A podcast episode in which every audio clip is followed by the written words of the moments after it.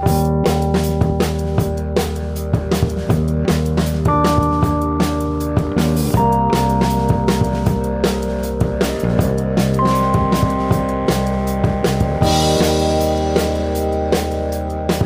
everyone. Welcome to this mini episode of Boss Barista. I'm Ashley Rodriguez. I'm Jasper Wild. And a couple of days ago, we released um, separate um, responses to the SCA's um, response to the Dubai issue and the deferment candidacy policy.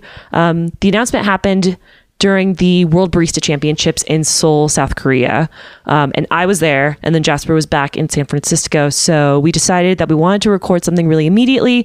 And Jasper you know more breaks down the issue and then we talk about action plans and then i sort of reported a little bit about what i was seeing in seoul um, and this is not to say that this was res- the response of everybody. This is not to say that this was an overwhelming majority, because there's no way that I can know that. And this is also not to say that this is representative of the international community, nor representative of communities that perhaps were not able to be at the World Barista Championships. But when I started talking to people, some of the things that I heard were about how the response to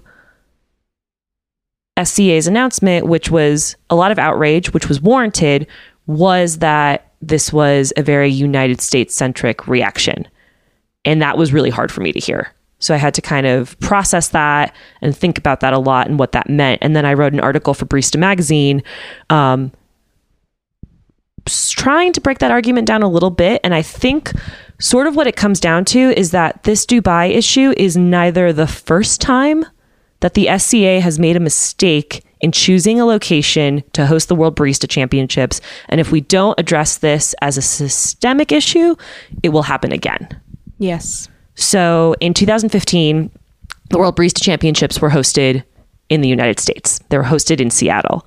And um, someone who I think we should really thank right now, retroactively, is Leila Ghambari for bringing up the fact that the Iranian Barista Champion could not come to the United States. There were other barista champions who also could not come to the United States. Seoul was the first time every barista champion who wanted to compete and registered to compete could safely go to the host country. So Seoul is the winner. Seoul's the winner, apparently. I think, and that's kind of what's a little scary about this proposition is that, like, there are only so many countries we really can host a competition. Right. Once you get into like global competitions, you really start have to playing diplomacy, and that is something that the SCA has not been very transparent about at all. Um, and as we've seen in this last decision to keep events in Dubai, uh, it's really coming down to like oh we don't know how to we don't know how to do this part of our job so whoops we don't mean to offend we're we're actually inclusive just not this is we just don't know what to do. Right. And I think um, the unification is really starting to make that very apparent. So, what, about a year ago, maybe a couple months ago, the SCAA, the Specialty Coffee Association of America, and the SCAE, the Specialty Coffee Association of Europe, united to make the Specialty Coffee Association. Mm-hmm. And my understanding, again, I don't know if this is true, is that the board is split in half SCAA, SCAE members again, we don't know because there's no transparency in this yet, is that this vote was split mostly between American board members and European board members. First, let's just say it's supposed to be the global specialty coffee association. So just to have like all this Western representation is problematic in the first place. Um, For the fact that they're choosing like a global event, especially. Yeah. Yeah. Um, again, that's my understanding, but I don't know this to be true. A lot of people who are on the board can't really say anything yet. And my understanding is that the minutes from that meeting will only be released after they have their next board meeting, which is in January. Right. So we have to wait until January to even see which board members voted yes on deferred candidacy policy and which board members voted no. Right we can only assume it's a big generalization to assume that all the Americans said, "Hey, no, this isn't going to be good for our people," and all the Europeans were like, eh, who gives a fuck? Right. And that's, yeah, that's a huge generalization. I have no idea if this is true. This is just what I was hearing kind of in this like whisper network on the floor, which was really interesting. That was something I didn't expect was all of these people saying things off the record that they couldn't share. So I talked to a lot of people from a number of different organizations, feel even uncomfortable naming them because I don't want to out them. But there's all of these layers to this decision that nobody seems to understand because nobody is telling anybody. So, one of the big things that I noted in my article was that people think that the Dubai decision is about money. And overwhelmingly at SCA or at WBC, people were telling me that it's not about money. And immediately, like, Can I just say Yeah, though, go, go. they're the ones that are showing up who are probably the best represented. So for them, it's just like the people at the top of the privilege pyramid are going to seek to keep that structure going. right. So maybe it is more about privilege and power and accessibility to these events that informs our feelings and our decisions about them. But how do we know unless they say anything? That's true. So that's the thing is that hearing people say that it's not about money is like cute, but it doesn't mean anything because of like there's no information about how this decision was made. You know who else does a good job at pretending it's not about money? Who? Disneyland. Ah,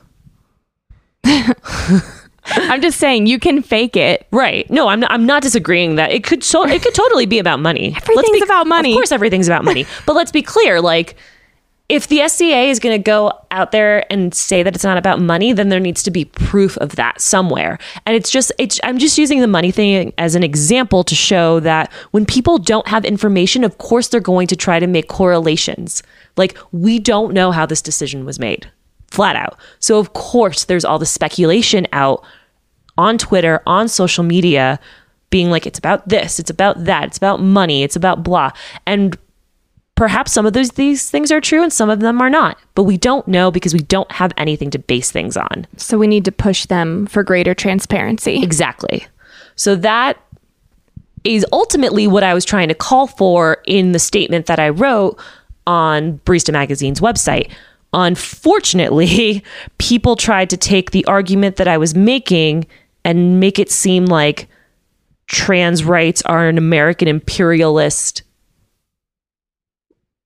I don't even know how to say it, like an American imperialist like overstep, which is absolutely not true. So let's be clear. This issue with Dubai is what's in front of us and we have to deal with it. What I'm saying is that this is not the first time people's rights have been violated and this will not be the last time people's rights are violated if we don't address this as a systemic issue. We can't just say, let's move it from Dubai to somewhere else. It has to be like, no, how do we ensure that we never pick a place that violates the rights of our global community? Right. And there was something in your article that I really appreciated, which was you remarking on how many different competitions that competitors have been unable to attend. Um, and that this has been a problem over and over again. And this is the very first time that we have realized it. Um, and that when people criticize us, quote unquote, American queers, um, as like, where was your outrage before? That's like really maybe minimizing the amount of awakenedness that we are in right now. Like I didn't I didn't know that the Iranian barista competitor couldn't come to the US in 2015. Um but now that I do know that, I think it would be inappropriate to hold another one here in the US because There are people from seven countries who cannot go. yeah. Yeah.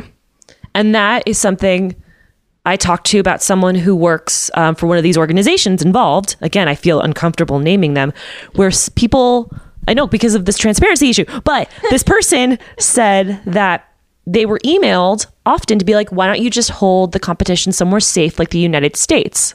And it's like our normative understanding of safety. red light. Well, it's it's just that like our American or our United States understanding of safety is also like unfair to impose on other people. Mm-hmm. Mm-hmm. So- I do have to say one more thing Yes. about the outrage. Um, I have no doubt that there has been other outrage for competitors who have not been able to attend other events, and um, we just haven't heard. Exactly. They don't have enough power to be heard. Uh, so it's news to me and it's news to you, uh, but it's not news to many, many, many people. So it's like it's about listening to marginalized communities.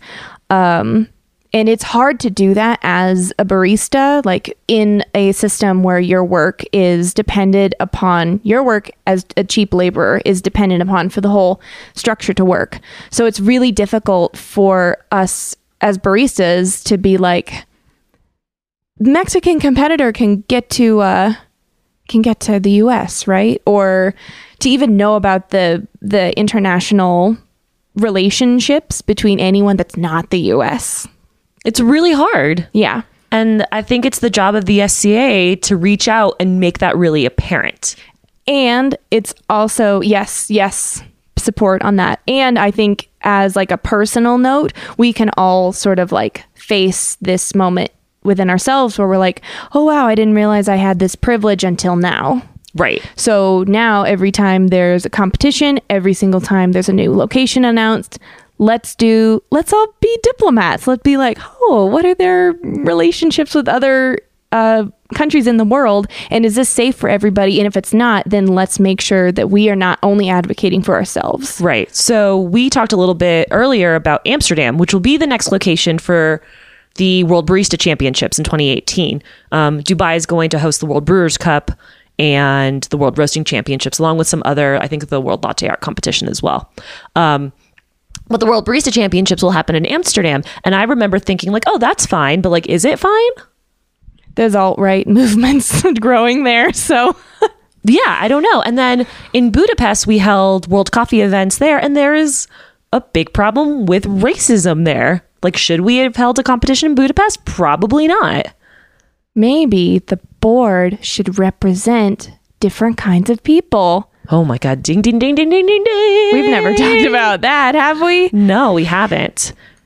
So that's something can't wait for those elections I know. I, I'm hoping that there's some form of like special election that happens at some point. I'm sure that there are people who are ready to vote off some members, but we won't know what members to vote off until we see the minutes, exactly which is really frustrating. And then will we as Americans be able to vote out possibly someone who's European? yes, we will be We able will? to because it's a it's combined.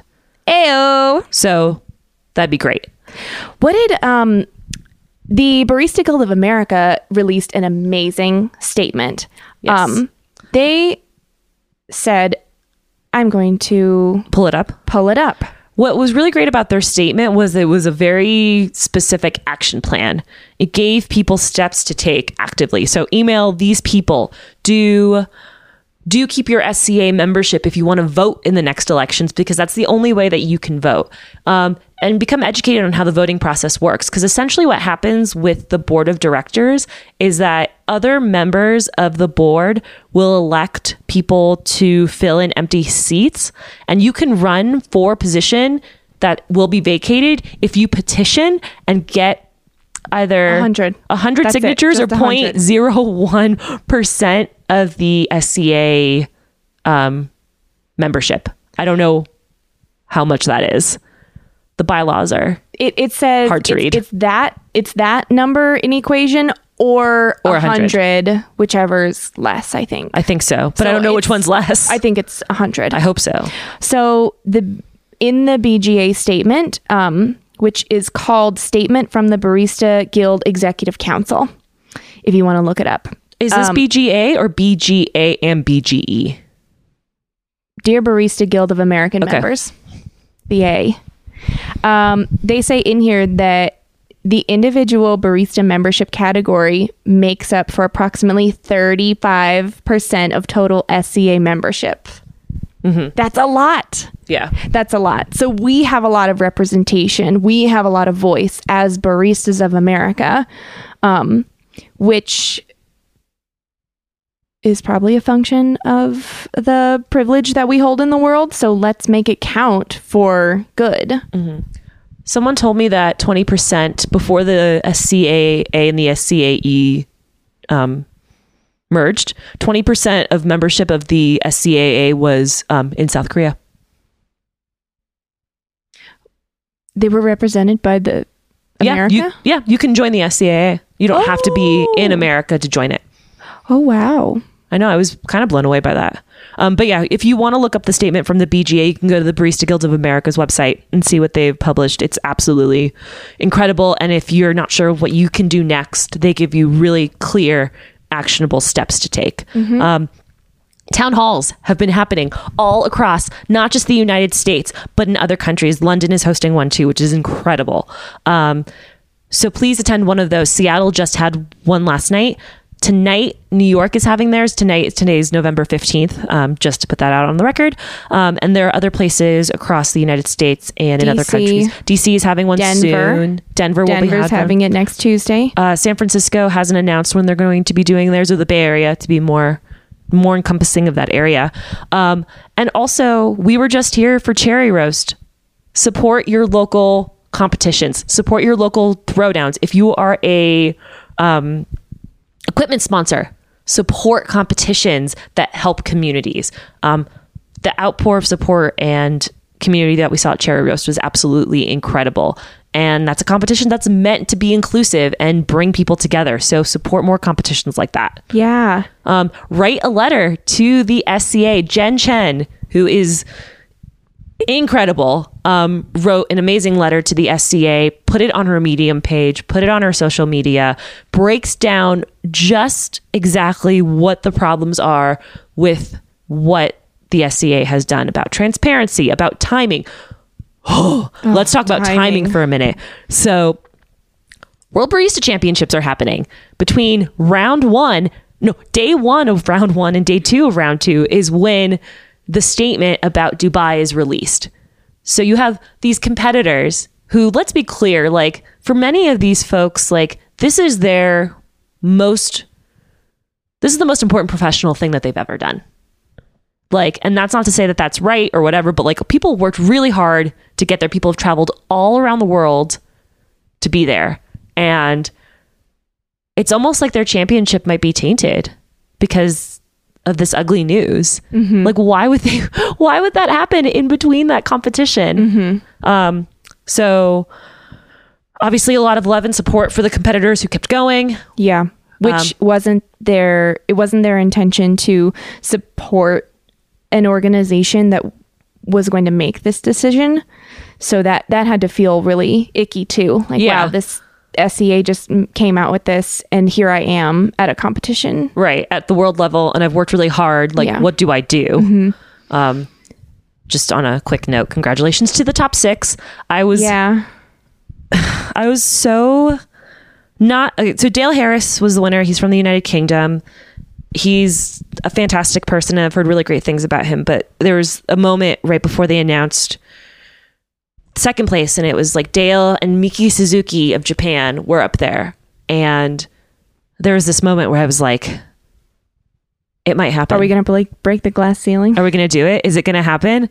Like, will we finally crown a female barista champion? And I remember looking to some other people who were beside me, and I was like, this might happen. might This might happen. And there were people like about ready to like burst into tears.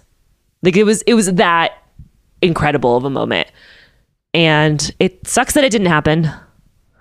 It's okay that it didn't happen, but and that's what that's what sort of sucks about this SCA decision is that people are feeling unmotivated to compete, and we want to.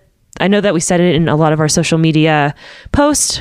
Please, please don't let the SCA ruin your desire to compete if you want to compete. if you want to compete and if you're safe enough to compete and if you feel like ethically you if if your position in this is that you're going to move in and keep going and keep representing and pushing do that Exactly.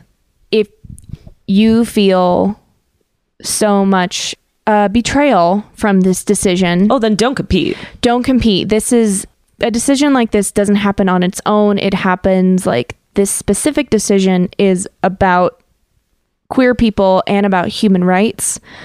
And if you are affected by it, you are affected by it every day. So this is not just one incident that's hurting your feelings. This is a overlapping system of oppression that's at work one more time in your life and it just might not be feasible for you to tolerate that bullshit anymore. So, if you're We- going if you're going to support then then do it.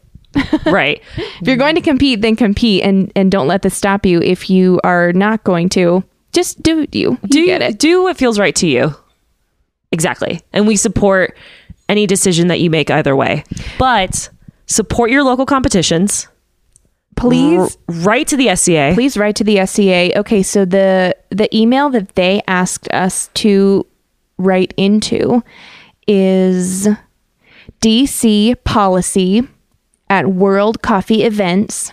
This is the email that they gave us in their deferred candidacy press release. And then another one that you can get at them is SCA board at sca.coffee. That one just goes straight to them.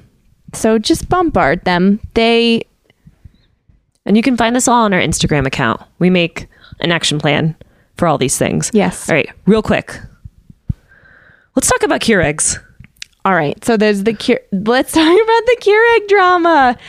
It's not funny, but I might laugh because it's overwhelming and stressful. So, laughter Al- is a natural reaction to that there is a very intense Alabama state Senate seat up for reelection. It's the seat that Jeff Sessions um, vacated. He's now the attorney general, and he's terrible, terrible, terrible. And these other people that are running are also terrible. Roy Moore is the Republican candidate. He has not been elected yet. He has not been elected. He is not serving. Okay. He is um, the Republican candidate. He has a a lot of um, sexual assault allegations coming at him. A lot of women are coming forward. He has been accused of molesting children and specifically targeting teenage girls uh, and has for decades. He was banned from a mall in the 80s for picking up teenage girls. A one woman in particular um, was 14 at the time when he was 32. So many people are calling for him to resign. Like a U.S. senator shouldn't be, this should not be the behavior of a U.S. senator. Sean Hannity is a talking head on Fox, and Sean Hannity supported Roy Moore. Um, I don't remember his exact words, but he was basically saying, hey, give the guy a break. Ugh, it was just so. Oh no, he said that the parents consented. What It was so fucked up. So then Sean Hannity has his own show, and Keurig was one of the uh, sponsors, uh, did commercials on it. So Keurig did the right thing and pulled their sponsorships. And the right got really mad at that. So there's this hashtag going around around called boycott Keurig, and it's in conjunction with I stand with Hannity or sta- hashtag stand with Hannity. Um, so they're basically supporting Hannity for supporting pedophilia of the candidate. Ugh.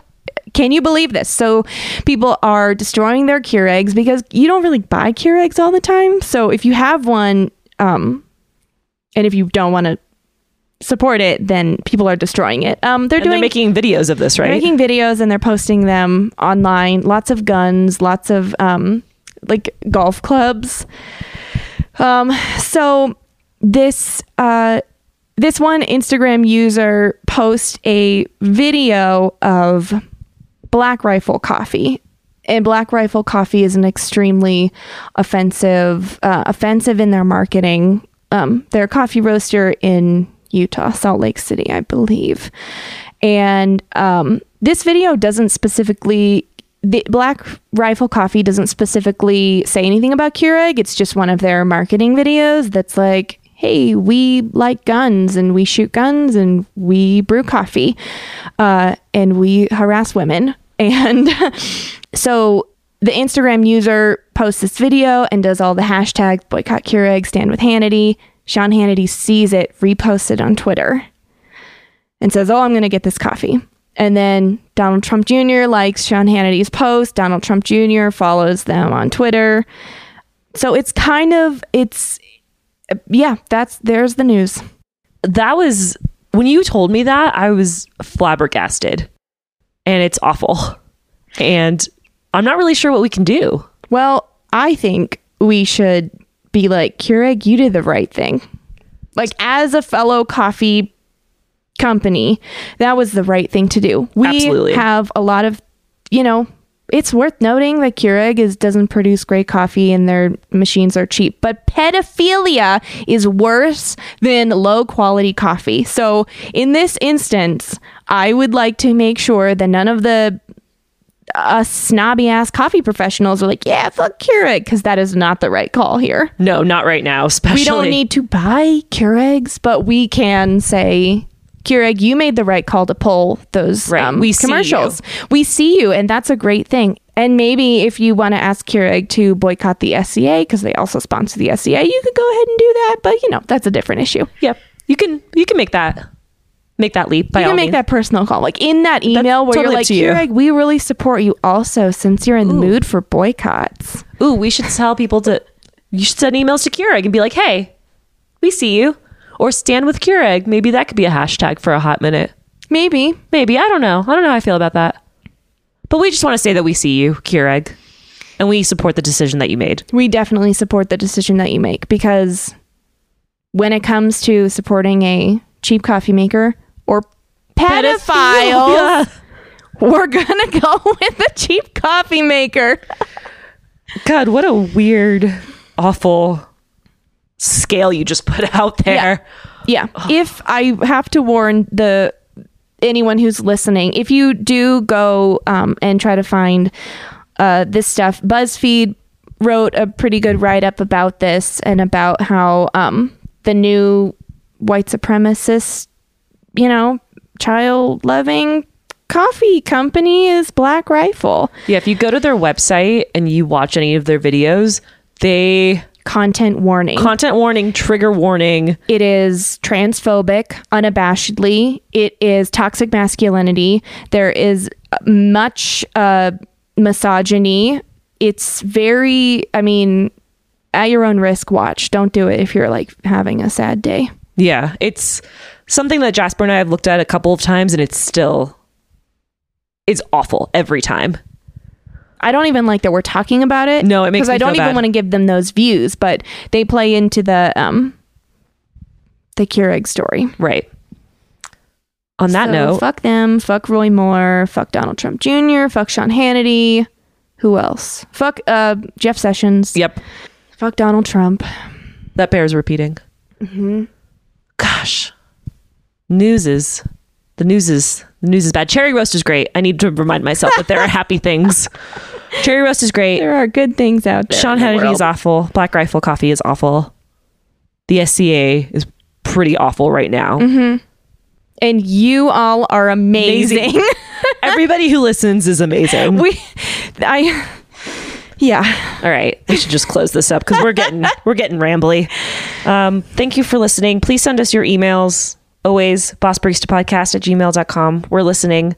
Reach out to us on all of our social media. I think you know them all at this point. Um, something I forgot to do that ja- Jasper did at the end of one of our last episodes is the best thing that you can do to help us is subscribe, Rate. rate and review Boss Barista. That helps us a whole lot. Yeah. So please do it. Do that thing. Thank you. We really appreciate it. Yes. It's free for you to do. That's a nice thing for us that you can give us. Thank you. We Thanks. appreciate it. Thanks for listening. darlings and loves.